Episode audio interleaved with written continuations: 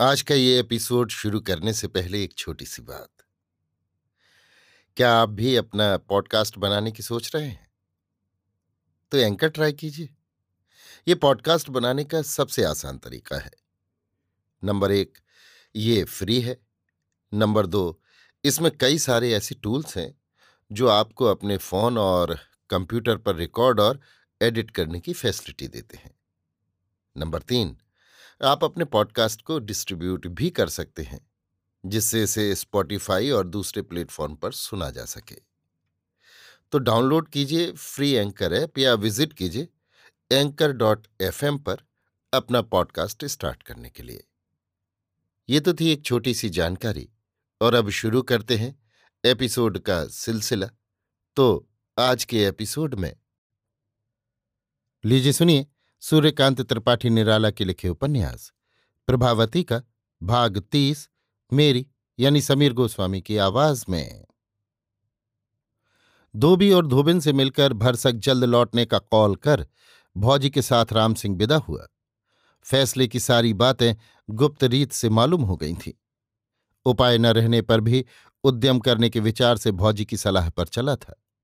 यों राम सिंह विद्या की खोज करना चाहता था। एकांत में उसने भौजी से कहा भी था कि उसके बिना उसका जी महसूस रहा है। सुख में पली थी। अब न जाने कैसे दुख झेलती हो। भौजी ने स्नेह के स्वर में कहा था कि धैर्य रखना ठीक है जबकि मिलने का वादा बदा जा चुका है। जब पहले पहल बारिश होती है, तब दुनिया भर के कांटे बढ़ते हैं। उस समय तैरकर पार करने के बनस्बत नदी का बहाव देखते रहना ज़्यादा अच्छा है। कहीं कांटे में उलझ गए तो फिर ज़िंदगी भर के लिए पार रह ही जाता है। धारा ही धारा जान पड़ता है। फलतः राम सिंह ने भाभी की वश्यता स्वीकार की। सोचा, एक दूसरी अभिज्ञता होगी। इतना नाम सुना है। कुछ काम भी देखूँ। चूँकि प्रभावती का पता न था और पता लगाकर लालगढ़ की रक्षा करते देर हो रही थी, ऐसे ही मनवा जाकर लौटते लौटते महेश्वर सिंह लालगढ़ दाखिल हुए जा रहे थे। कुछ पेशबंदी न हो रही थी। इसलिए यमुना ने सीधे लालगढ़ चलने की सलाह दी। यथा समय तैयार दो घोड़े स्वामी जी के डेरे पर मिले। यमुना और राम सिंह भक्तिपूर्वक स्वामी जी से विदा लेकर चले। काफ़ी दूर निकलकर विश्राम के लिए दोनों उतरे। घोड़ों के दाना पानी का प्रबंध किया। साइक सेवा के लिए नौकर बुला लिया।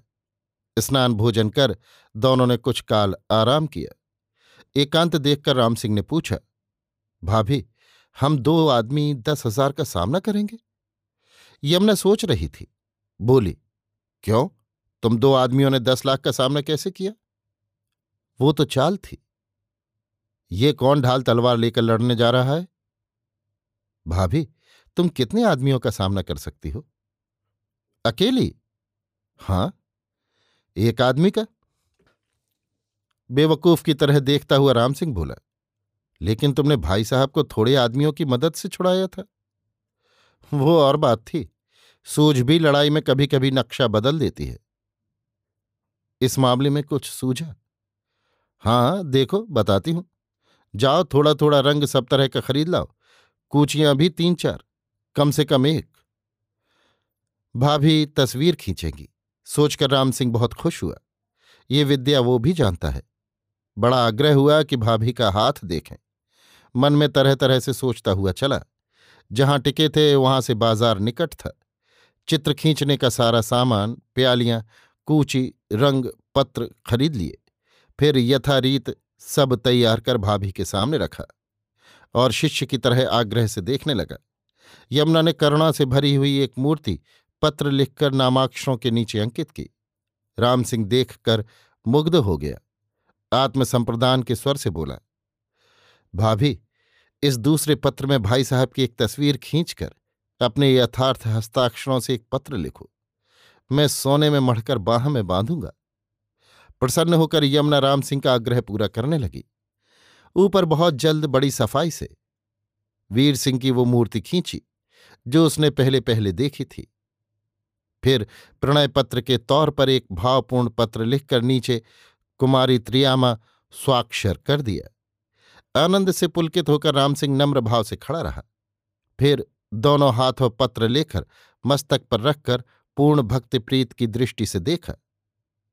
वीर सिंह की ये युवक मूर्ति है। कितना आकर्षण है आँखों में। कैसी अपराजिता ज्योति निकल रही है। भाभी के हस्ताक्षर भी कितने अच्छे। पूरी प्रसन्नता से देखकर यत्नपूर्वक रखकर कहा, उस पत्र का लक्ष्य में समझ गया। हाँ अब तो तुम्हारे जैसे चतुर के लिए समझ जाना उचित है। खूब लड़ाई है अकला आपने। यमुना चुप रही, फिर रुककर बोली, तुम्हारी मौलिकता की नकल की मैंने। प्रसन्न होकर राम सिंह बोला, नहीं, नकल तो पूरी पूरी नहीं कही जा सकती। पर आपने मुझे समझा ज़रूर दिया कि इस विद्या में आप मेरी यथार्थ आचार्य हैं। मुझे कुछ सलाह विद्या से मिली थी। आप अकेली पूर्ण हैं। अच्छा तुम क्या समझे? कुछ कहो? मैं समझता हूँ काम के लिए यहीं रहना ठीक होगा। चलने का परिश्रम व्यर्थ है, और आगे अब मेरा कर्तव्य होगा। हाँ, तुम ठीक समझे। मेरा विचार है आप समय लेना चाहती हैं। बिना समय के आप सफल नहीं हो सकती। हाँ, ठीक है। परंतु इसके आगे सफलता निश्चित ही हो, ऐसी बात नहीं। संभावना है। ये ज़रूर है कि इस पत्र की सफलता पर संदेह नहीं होता। हाँ, तुम उस्ताद हो गए। तो मैं रह जाऊँ। आप जाइए। अगर तुम फंस गए? मैं इस बार नहीं फंस सकता। तुम भूलते हो। समझ में नहीं आता। तुम्हें अपनी पुष्टि के प्रमाण रखने चाहिए। जी हाँ, वहाँ के। अगर बातचीत हो। हाँ। बतलाइए। लिखो। राम सिंह लिखने लगा। दुर्ग के द्वार से निकलते दाहिनी ओर बस्ती है। जी। बैठते तीन द्वार हैं, फिर दो सेना निवास, फिर रनवास जी, दुर्ग के बाई तरफ़ चोर द्वार है, दाहिनी तरफ़ तंग बगल से रास्ता। दुर्ग की ऊंचाई रनवास के पास प्रायः दो सौ हाथ, द्वार के पास भूमि से प्रायः दस हाथ की चढ़ाई पर। जी, सरदारों के नाम सेनापति विक्रम सिंह, सहायक यदुनाथ सिंह, शत्रुघ्न सिंह, बुद्धिबल ज्ञान सिंह महीपति सिंह, रानी की दासियाँ, मुख्य चपला, मालिनी, लवंगी, श्यामा, रामा, विमला। राम सिंह ने लिख लिया। यमुना विश्राम का समय समझकर राम सिंह से विदा हुई। छुट्टी मिलते ही मिलने के लिए कहकर। अभी आप सुन रहे थे सूर्यकांत त्रिपाठी निराला के लिखे उपन्यास। प्रभावती का भाग तीस, मेरी यानी समीर गोस्वामी की आवाज़ में।